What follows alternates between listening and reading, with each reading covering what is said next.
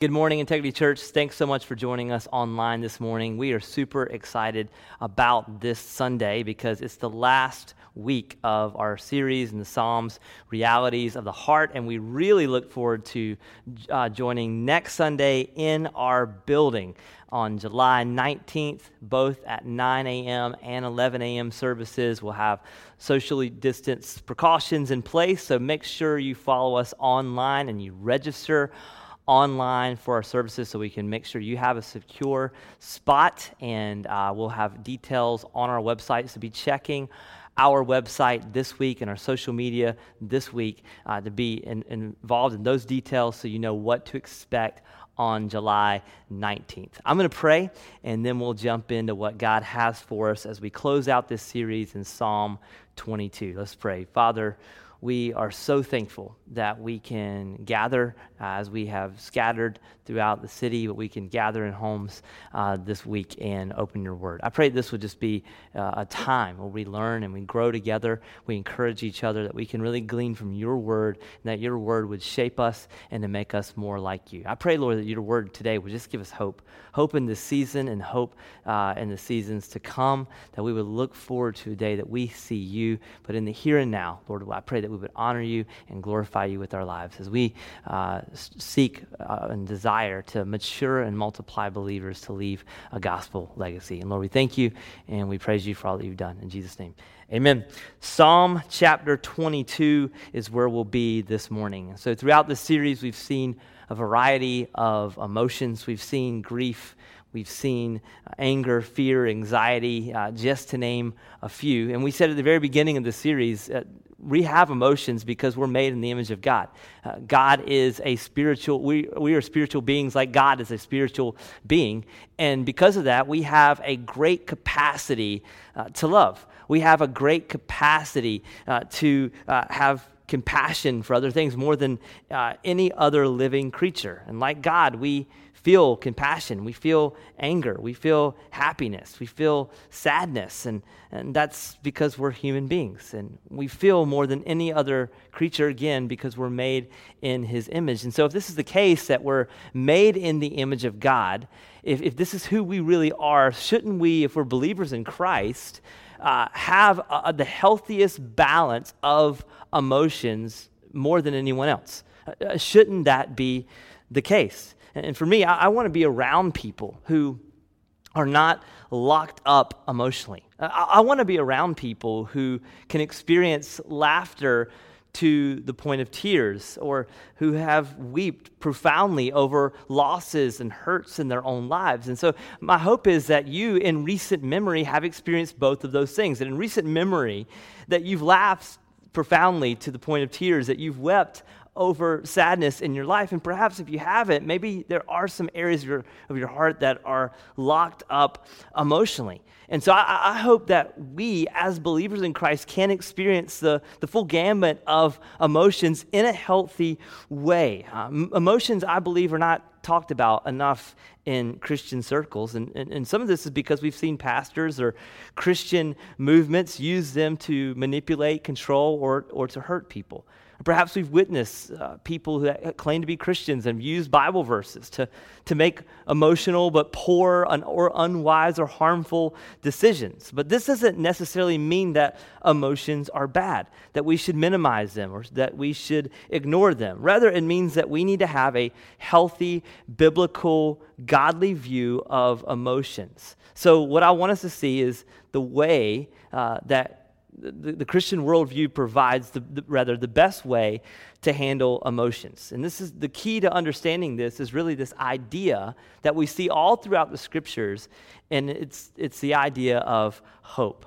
Hope is the key difference in how a believer in Christ sees the world versus the non believer. And it's all because of what hope does. Uh, biblical hope is, is really poorly served when we read the Bible, we read it in our English translation, because the English word for the word hope, it, it's really more of a posture of uncertainty. But biblical hope, the way that the Bible describes hope, is really about a certain future. It's a secure future that we can place all of our trust in. In other words, for the believer in Christ, it's not our current circumstances that dictate how we live. It's our believed in future that completely determines how we process and respond to the circumstances now. And because of this, we can have a new outlook of emotions. We can have a new view of the realities of our own heart. And this is what we're going to see in Psalm 22 this morning. In this psalm, we're going to see a vast contrast of the worst kind of hopeless, hopelessness to uncertainty to a complete, secure, confident hope. And we're going to see a, a whole gamut of emotions, but there's an outcome that the psalmist comes to that allows us to not live in despair. And before we read this, notice the inscription the very beginning of Psalm 22, if you notice the very first part before verse 1, it says, To the choir master, according to the doe of the dawn, a psalm of David. Now, this phrase, uh, the doe of, a, of the dawn, is a phrase that is used to show the popularity of this particular psalm. It's sort of like uh, David is saying this is one of his greatest hits, so to speak. It's a psalm that describes various incidents of his own suffering and uh, persecution. And, and then, you see this strong connection, if you even read the psalm, of uh, the psalmist tying in words that the prophet Jeremiah uses. You'll see this correlation of Psalm 22, and all throughout the prophet Jeremiah's writings, you'll see the same words that are used. Uh, furthermore, this psalm is used multiple times throughout the New Testament. It's perhaps one of the most quoted Psalms in the New Testament. It's quoted 13 times in the New Testament. Nine times out of the 13 is quoted by Jesus while he's on the cross. And this is why this psalm is, is sometimes referred to as the, the fifth gospel because of its implicit um, or explicit uh, applications to the death of Christ. Uh, you see, even in the fourth and, and, fifth century, North African churches would sing Psalm 22 as, as they celebrated Easter together. You see, even uh, as a result of the Protestant Reformation, the, the Scottish churches during communion would, would sing and, and quote this psalm. Uh, it's, it's a popular, it was popular during David's time. It's even popular throughout church history. And I believe that it provides, it's because it provides a future hope. And this future hope was something that David, as he's writing this psalm, as he's writing one of his greatest hits, he most likely didn't realize all that it would entail, that it would really talk about a future hope that's in Christ. And so that's what we're going to see in Psalm 22. He says, My God, my God, why have you forsaken me? We already see the familiarity there of Jesus' death in verse 1. He says, Why are you so far from saving me? From the words of my groaning. Oh my God, I cry by day, but you do not answer, and by night, but I find no rest. Yet you are holy enthroned on the praises of Israel. In you our fathers trusted. They trusted, and you delivered them. To you they cried and were rescued. In you they trusted and were not put to shame. But I'm a worm and not a man, scorned by the mankind, despised by the people. All who seek me mock me. They make mouths at me, they wag their heads. He who trusts in the Lord, let him deliver him. Let him rescue him, for he delights in him. Yet you are he who took me from the womb. You make, made me trust you at my mother's breast. On you was I cast from my birth, and from my mother's womb you have been my God. Be not far from me, for trouble is near, and there is none to help. Many bulls encompass me Strong bulls from Bashan surround me. They open wide their mouths at me, like ravening and roaring lions. I'm poured out like water, and my bones are out of joint. My heart is like wax, it is melted within my breast. My strength is dried up like a potsherd, and my tongue sticks to my jaw. You lay me in the dust of death. For dogs encompass me A company of my evildoers encircles me. They pierce my hands and my feet. I can count all my bones. They stare and gloat over me.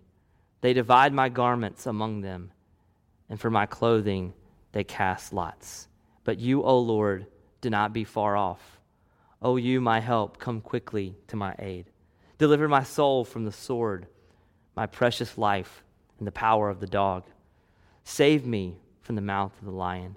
You have rescued me from the horns of the wild oxen. I'll tell of your, your name to my brothers. In the midst of the congregation, I will praise you. You who fear the Lord, praise him. And your offspring of Jacob, glorify him and stand in awe of him, all of you, offspring of Israel. For he has not despised or abhorred the affliction of the afflicted. He has not hidden his face from him, but he has heard when he, when he cried to him. From you comes my praise in the great congregation. My vows I will perform before those who fear him. The afflicted shall eat and be satisfied. Those who seek him shall praise the Lord.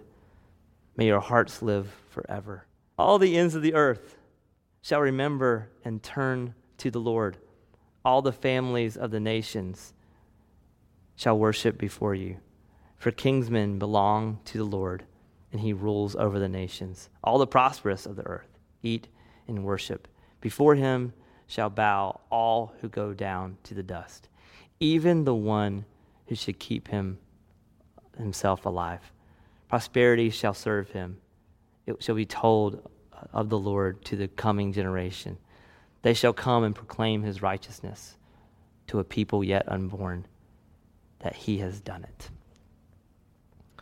Obviously, we can't explain every verse here, right? It's a lot of reading there, all 31 verses. But I want you to see there are two parts to this really important psalm. The first 21 verses is David's despair. And then you see the latter verses, starting in verse 22, David's hope. So I want to pa- unpack David's despair first, and then we're going to look at David's hope. You see in verses 1 and 2 these famous words that David is crying out to the Lord. It's actually what Jesus proclaims on the cross. He says, My God, why have you forsaken me? Have you ever felt this way? This is David saying this. I mean, I want you to think about David saying this to the Lord. He was chosen out of his brothers to be uh, a king. He was a shepherd boy to a king. He was the most beloved of all the kings of Israel. He was talented, he was gifted, he was creative, he was compassionate, he was strong. Uh, God even calls him a man after his own heart. Yet, David feels forsaken by the Lord. He feels as if God does not even hear him. Uh, maybe you feel like that. You prayed for pain to go away, and it seems like God is not listening. You prayed for a job. You prayed for a spouse. You prayed for a child. You prayed for sickness to be relieved. You prayed for sadness and depression to cease, and you've been met with silence. And you asked, Does anyone care? Does God care? Friends, David is a man after God's own heart, and he felt that. He felt that God wasn't listening, that God wasn't near. So if you feel that way, the scriptures would say you are not alone. The scriptures would say it's a normal place to feel that way in seasons of our life. And not only that, David felt this even more so from, other, from even other people. You look at verses 6 and 7. He says, But I am a worm, not a man scorned by mankind and despised by the people. All who see me mock me. They make mouths at me. They wag their heads. Have you ever had someone say something like that to you that was that scarring? Perhaps it came from abuse in your past, or maybe you were bullied in your upbringing. Maybe you've been slandered against. Maybe you maybe have, someone has falsely accused you of something that you didn't do, or maybe it is something that you did, and it's these words that you continue to believe about yourself. All of us have self-limiting beliefs, and, and Satan loves to use those things to tear us down or to tempt us to, to lose hope, or maybe to tempt us into more despair. Uh, even me as a as a young kid growing up, I, I had struggled through school and I was taken to different counselors and child and family therapists. And I had a counselor tell me that I had a severe learning disability and I, I probably wasn't going to make it to college. And so throughout middle school, I, I sort of gave up. I, there was this famous test that you took in like elementary school, I think middle school as well. In my day, it was called the California Achievement Test. I think maybe they still have it. I'm not sure. CAT test and it had multiple choice and so you'd have you know just like a normal like a SAT test you'd have uh, you know the questions that were asked and then you had on the other side your multiple choice. And so I, because i'd given up i just did zigzags. I would just do a b c d and then d c b a all the way down because I just didn't think it mattered. What difference did it make? If i wasn't smart i wasn't going to amount to anything i didn't have anything to offer the world what difference did it make? And so th- these are some of the self-limiting things. I believe I, David's the same. He's like, I'm, I'm a man. I'm, uh, he says, no, I'm a worm. I'm, I'm, I'm nothing. This is what people are saying about me. So it's got to be true, right? So this is the sort of the posture I had, and even today, I, I, still struggle with that belief, thinking, man, am I, am I really? Maybe, maybe I'm not that smart. Maybe I'm not that bright. And so I can empathize with David here. That people, when they see me, they're wagging their head, right? They're, they're looking down on me. They think, look at that full. And this is something I know not to be true about me, but it's something that I wrestle with from time to time. We all have some self limiting beliefs. David was the most loved king in all of Israel's history, yet he believes that he's a worm, that he's trash, that everyone around him, when they see him, they wag their head. They can't believe it. They say, This is the fool that has been put in place to lead us. This is the way that David feels. And sadly, this is the reality for so many of us. That we would believe the lies that others have told us, or we believe the lies that we even have told ourselves. And we live in these lives so much so that we actually believe that this has to be true, and this also has to be true that God sees us this way as well. How sad would that be, friends? That if we lived in our self limiting beliefs, that we never confess those things. God says, No, David, you're not a worm. You're a man after my own heart. Friends, when you feel these beliefs begin to surface and to creep up, we should do as David does and say them out loud. This is the way I feel about myself. This is how foolish I feel. This is how dumb I feel. This is how inadequate I feel. This is how dirty or shameful or sinful I feel. And when we can share those things, we can get receive comfort and encouragement from others. This is, this is part of my story to, to, to deal with my own self limiting beliefs when I have to confess those things to others. Maybe if you come to our church, you've heard me share even my own struggle in the past of, of learning and how to, how, to, how to get encouragement in that way. And I've received so much, not to fish for compliments, but to, to offset those self limiting beliefs. This is why we need community, this is why we need others. But not only that, this is why we need hope. This is why we need hope in the Lord. I want you to see the contrast. David sees himself as a worm.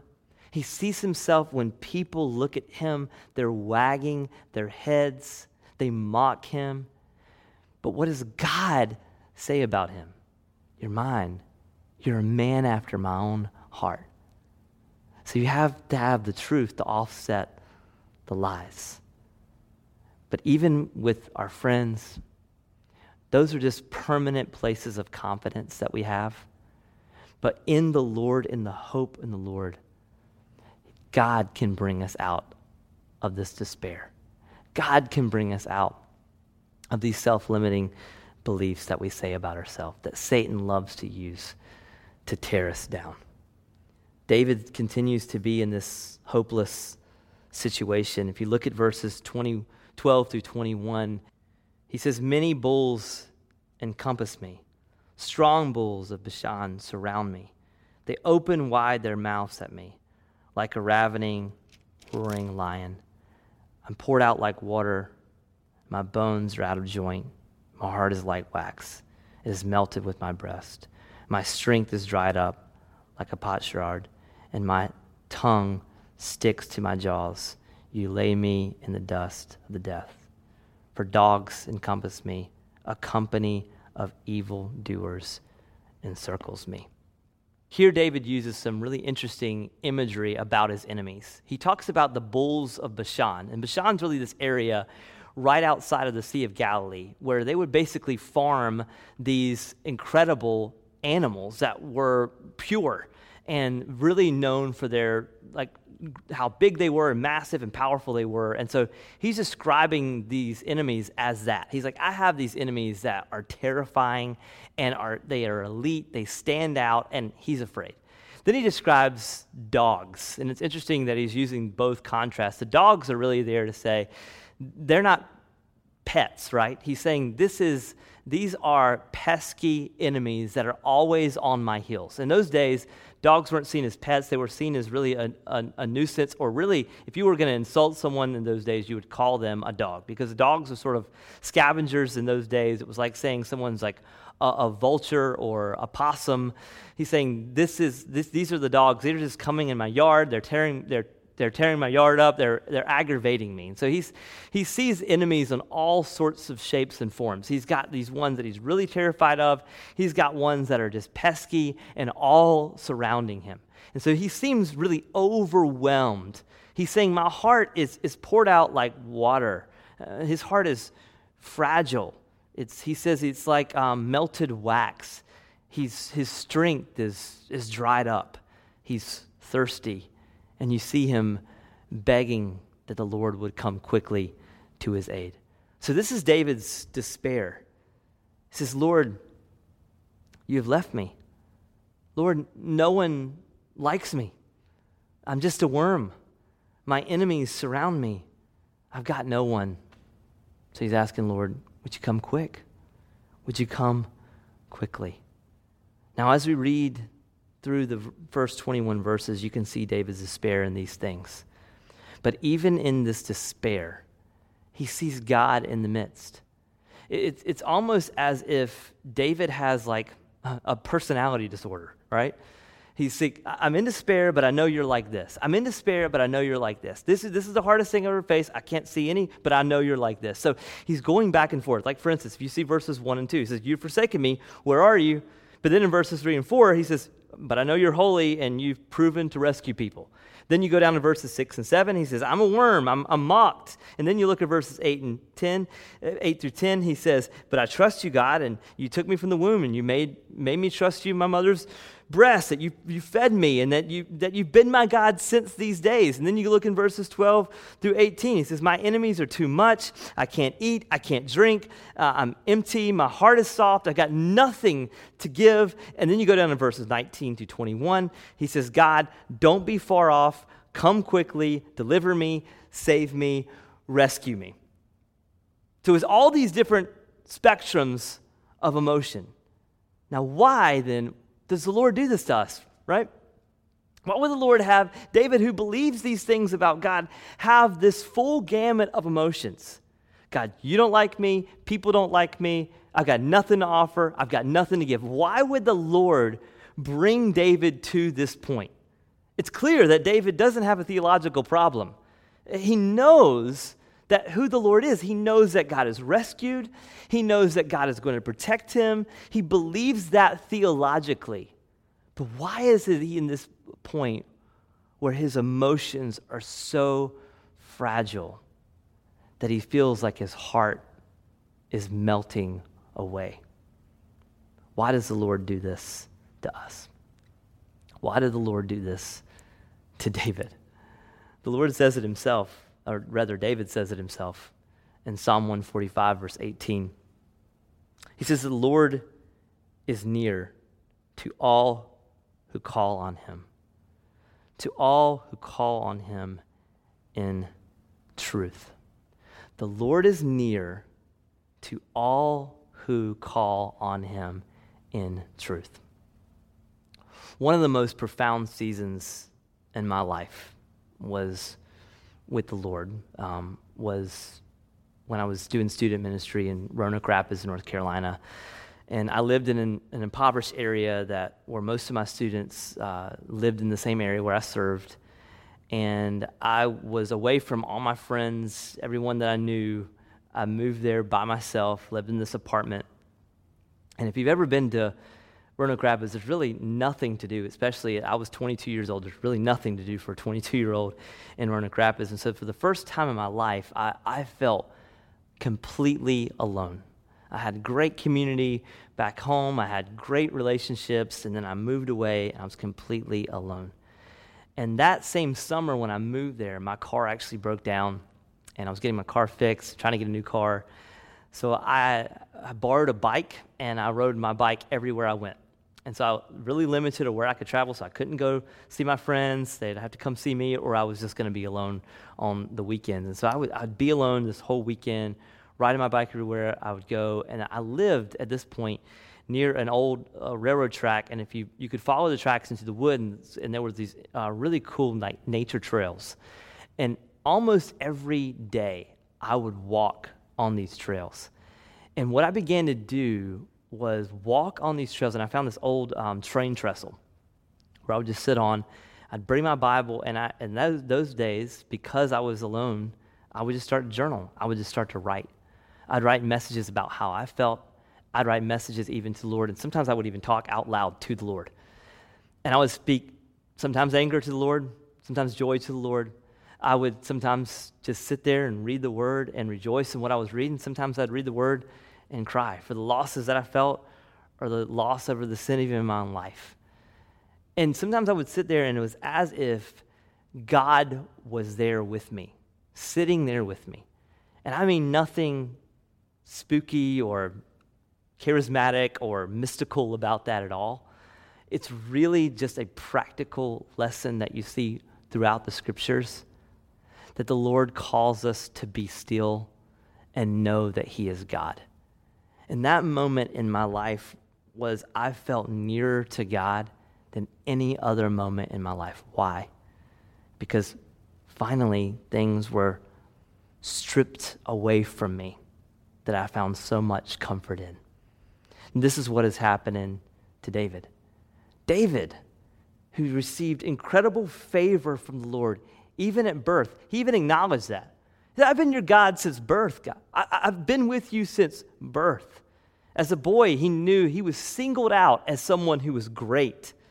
This is a man, a young boy, really, who killed a, a lion, who killed a bear, who killed a giant Philistine. This is a man who had incredible talents and gifts that everyone looked to. This was a man that we would look at and think was physically attractive and wise and smart and brilliant, powerful. But what does God do? He strips away all of those benefits, all of that comfort. And then what is David left with? He's left crying out to the Lord. And you know what? That's a really, really good thing. Because he brings them to a place where this one word is birthed out of, and that word is hope. Because once everything is stripped away, then you can have hope. Then you can say, I have to look forward to something else. Hope really means that we desire our current situation to be different. And it's really believing. Biblical hope is believing that there is certainly a better day ahead. Hope is we want something to change, right? So if we hope for a new car, it means our current car is probably going to die soon, right? Or else we're just vain. We just need new cars, right? If we hope for a job, it's because we don't have a job or we want a better job. If we hope to be married, hopefully that means that you are not currently married, right? If you are currently married, you hope to be married, there's a whole other set of problems, but that means you are not married. It means you're, you're single and you want to be married. It's hoping for something to change. You want your current situation to be different. in some ways, hope means that you're really not content with the way things are. Otherwise, you wouldn't need hope. So, in theory, with believers in Christ, we sort of live with this godly discontentment. I know we biblically we should be content, but content in the Lord. But now, in this, when it comes to the things of this world, we should live with this sense of discontentment. That's where hope is birthed. Hope is birthed out of discontentment. I'm not satisfied with the way things are going, so I'm going to cry out to the Lord who can give me the things that I really need. Now, of course, when we think about comfort and we think about contentment, this is what our world lives for. Our culture, we live for contentment. Um, if, I, if my food is not served this way, I, am not content, right? If my coffee is not this temperature, I'm not content. If we don't have NFL this season, I'm not content. You know, I'll be content when I have these things. If I get this job, if I get this house, if I get this girl, I have contentment. I'll finally be content. But let me just say something that I think is probably going to sting a little. Perhaps the worst thing that could ever happen to you is for you to be completely and utterly content on this earth. Listen, one of the greatest things that I believe is happening to the church right now is that the world around us, the world that we know of, is sort of unraveling. I think that's a good thing for the church. All the things that are happening right now, and the frustration that we have of losing the ability to even gather on Sunday or being quarantined or even wearing a mask and all the things that we get worked up over, it's just showing us what we really find our hope in. That we would even get worked over that if you would wear a mask or not wear a mask, it's making a political statement, right? It almost feels that way. Or that we would, we would get worked up that, that we would find joy in, in watching our particular political opponent be humiliated in a debate, that we would find joy in that. That, that would show us that perhaps our idea of hope is skewed, to say the least. Or at least we could agree that it's not healthy, right? And the fact that our emotions and our anger would be so charged in situations like this just proves that we are not in a posture where we're really crying out to the Lord and we're really looking to Him for our hope. But rather, we are putting hope in the world around us to change to the point where we might feel content. Man, we never feel content in this world. Friends, COVID 19, the tensions, that we see of race in our country, an intense election year that we see coming before us, I believe can actually be a blessing to us as a church. Because what it does is it forces us out of contentment and brings us before the throne of God. And we say, God, we need you. We trust you. Uh, we believe you are the one to rescue your people. We believe you're the one who can actually redeem all of this. That's hope. That's hope in something that is secure. Hope is birthed out of discontentment. And my hope is that we would be discontent in this world. We're not made to be content in this world. We're made and created to be content in the one who created us our God, our Lord, our Father, our Master, the one who truly loves us, the one who truly gives us hope. He's certain. And this is where David ends up. If you look at verses 22 through 31, I'll just read it. I will tell your name to my brothers in the midst of the congregation. I will praise him. You who fear the Lord, praise him, all the offspring of Jacob. Glorify him and stand in awe of him, all you offspring of Israel. Then you go down to verse 27. He says, All the ends of the earth shall remember and turn to the Lord. All the families of the nations shall worship before you, for kingship belongs to the Lord, and he rules over the nations. In these verses, David transitions from despair to complete hope in the Lord. David sees how the Lord will answer his prayer. That his prayer will be, that he will be vindicated, that he will again join with God's people in worship. And not only that, but David looks forward to where all the offspring of Israel, all the offspring of Jacob, would worship the Lord. And not only that, but it would be extended to all nations would worship the Lord. David here recognizes who the true king is, that this is a plan that is far greater than him. How does David know this? Well, first of all, he read the Bible. He knew what the Bible said about who God is. And he knew that there would be a king from his lineage that would come and bring this all to fruition.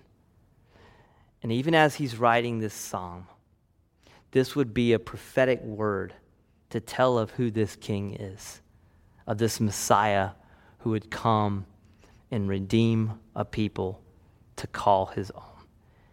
As David's writing this, he probably was not aware of all that he was saying.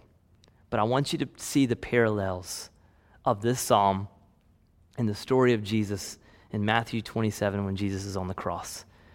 Matthew 27, we'll have a chart up where you can see the parallels. Matthew 27, verse 35 said, When they had crucified him, Jesus, they divided his garments among them by casting lots. Look at Psalm 22, verse 18. David says, They divided my garments among them. For my clothing, they cast lots. Go down just the first few, few verses in uh, Matthew 27, verse 39. It says, All those who pass by derided him, wagging their heads. What did David say in the Psalm, Psalm 22, verse 7? All who see me mock me. They make mouths at me, they wag their heads. Look at Matthew 27, verse 43. He who trusts in God, let God deliver him now. If he desires him, for he said, I am the Son of God. Look at Psalm 22, verse 8. He trusts the Lord, let him deliver him. Let him rescue him, for he delights in him. Matthew 27, verse 46.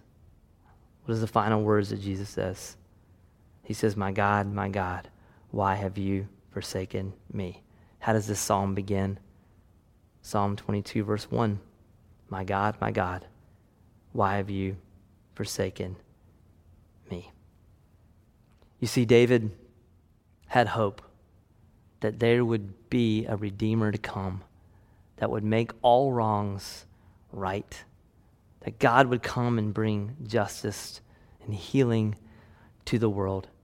David didn't know that his very cries in this psalm would be echoed by this king on the cross. In fact, the cross, time that, G- that David was writing this, the cross wasn't even invented yet as a torture device. David's own cries would be the cries of the Lord Jesus as he's there atoning for our sin, for David's sin, so that we would be the very picture that David looked for the picture of worshipers that came from the offspring of Jacob, that were extended to families of all nations, that we would belong in this story. This is what Jesus Christ went through for us. When we feel shame, when we feel humiliation, when we feel mocked, when we feel abandoned by God, when we feel abandoned by others, we must remember Jesus. Jesus died so that we would not be abandoned by the Lord. And the good news is, Jesus wasn't abandoned by the Father.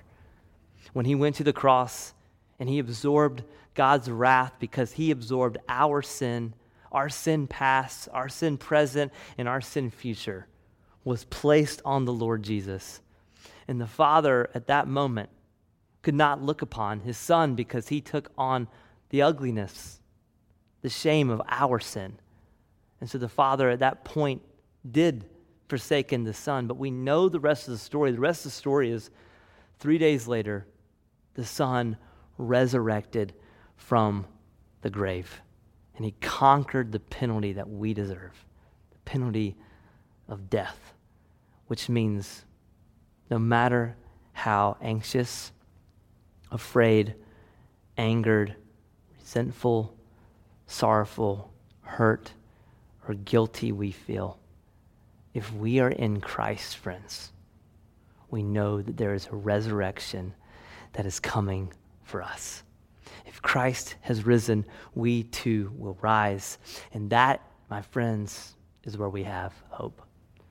Paul says it this way in 2 Corinthians chapter 4 verse 17. He says, "For this light momentary affliction is preparing us for an eternal weight of glory beyond all comparison. He says, as we look not to the things that are seen, but the things that are unseen. For the things that are seen are transient, but the things that are unseen are eternal. Paul's suffering, even in the midst, had hope. Paul still felt pain. Paul still felt emotions, yet he knew that it was momentary. He knew he wouldn't feel this way or experience this pain forever, that there would be a resurrection. He knew of what David spoke of. The offspring of Israel, the people from every nation, gathered, worshiping the Lord together. Friends, that's what, our, that's what our hope is in. That's what we look forward to. Everything we feel here on earth is momentary. For the believer, this earth is not our heaven. It's the closest thing for the believer. This earth is the closest thing that we'll experience when it comes to hell. It doesn't mean that we shouldn't care for this earth. It doesn't mean that we shouldn't take in the beauty and respect all that God has done. It, doesn't mean that we don't steward it well. Absolutely, we must steward this earth well as God has gifted it to us.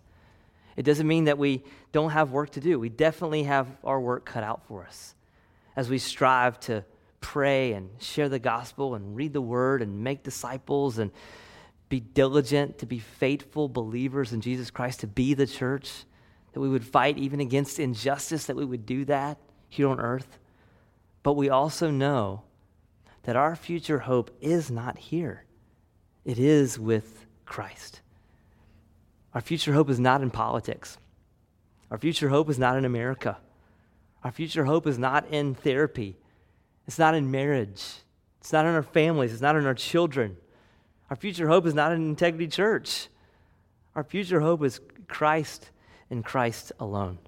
Our future hope, if it's anything else, will only leave us in Psalm 22, verse 1, where we feel forsaken and we feel abandoned we must have hope and what the Lord is going to do. We must believe with certainty that our hope lies with Him, that we look forward to a better day. And so here's my invitation for you. I invite you to, to look at your, your emotions right now. And what are your emotions teaching you about where you're finding hope? Maybe you're finding your emotions being wrapped up in the political state of our country, or maybe it's just in the future of viruses and diseases or whatever it is in our country, the uncertainty of life. Uh, maybe it's just in other people. Maybe you're hoping other people would bail you out. Maybe it's just in money, or maybe it's in your spouse, or maybe it's in your kids. But your emotions right now can teach you where you're finding your hope. And so it doesn't mean that we don't we don't have sadness about injustice or we don't have anxiety about uh, things that are happening with COVID. It doesn't mean that we push those down. But we cannot stay in those places forever. That our emotions show us where we're finding hope, but it also brings us to a point where we are like David, where we're crying out to the Lord and we say, you know what, even in the midst of this despair, even in the midst of this pain, even when I don't feel like you're listening, God, even when I feel like other people, and I'm not seeing well by other people, or I'm not loved by other people, I still know somehow, Lord, you are going to work this out in the end, and you are going to come through for me. And I know that because that's what you did for your son, who went before me, who died in my place, who was not forsaken, who was resurrected three days later. And Lord, because I believe that, I know there'll be a resurrection for me because you love me, because you chose me and you sent your son to die for me. So, friends, would you have hope in the gospel? And would your emotions teach you something today? Teach you where you find hope. My hope is that it will be in Christ, in Christ alone. Let's pray. Father, we give you all the glory today, and we thank you for the hope that we can have in Christ. God, would you teach us? Would you teach us about where we find hope? Would you show us our emotions and our despair and how desperately we need you? God, I do pray for those who are listening today and perhaps don't have a relationship with you. I pray that your spirit would draw them into relationship with you. I pray that they would see that you died in their place, that you love them, and you desire for them to be a part of this wonderful picture that David showed of worshipers all over the world, of male and female, of black and white, of Jew and Gentile that love you. Lord, would you show us that picture and show us how we can belong in that picture and give us hope. Give us hope in the gospel. God, I pray that we would be your church right now more than ever. I pray that we would be faithful and that we would consistently run for you, run to you as our hope. In Jesus' name, amen.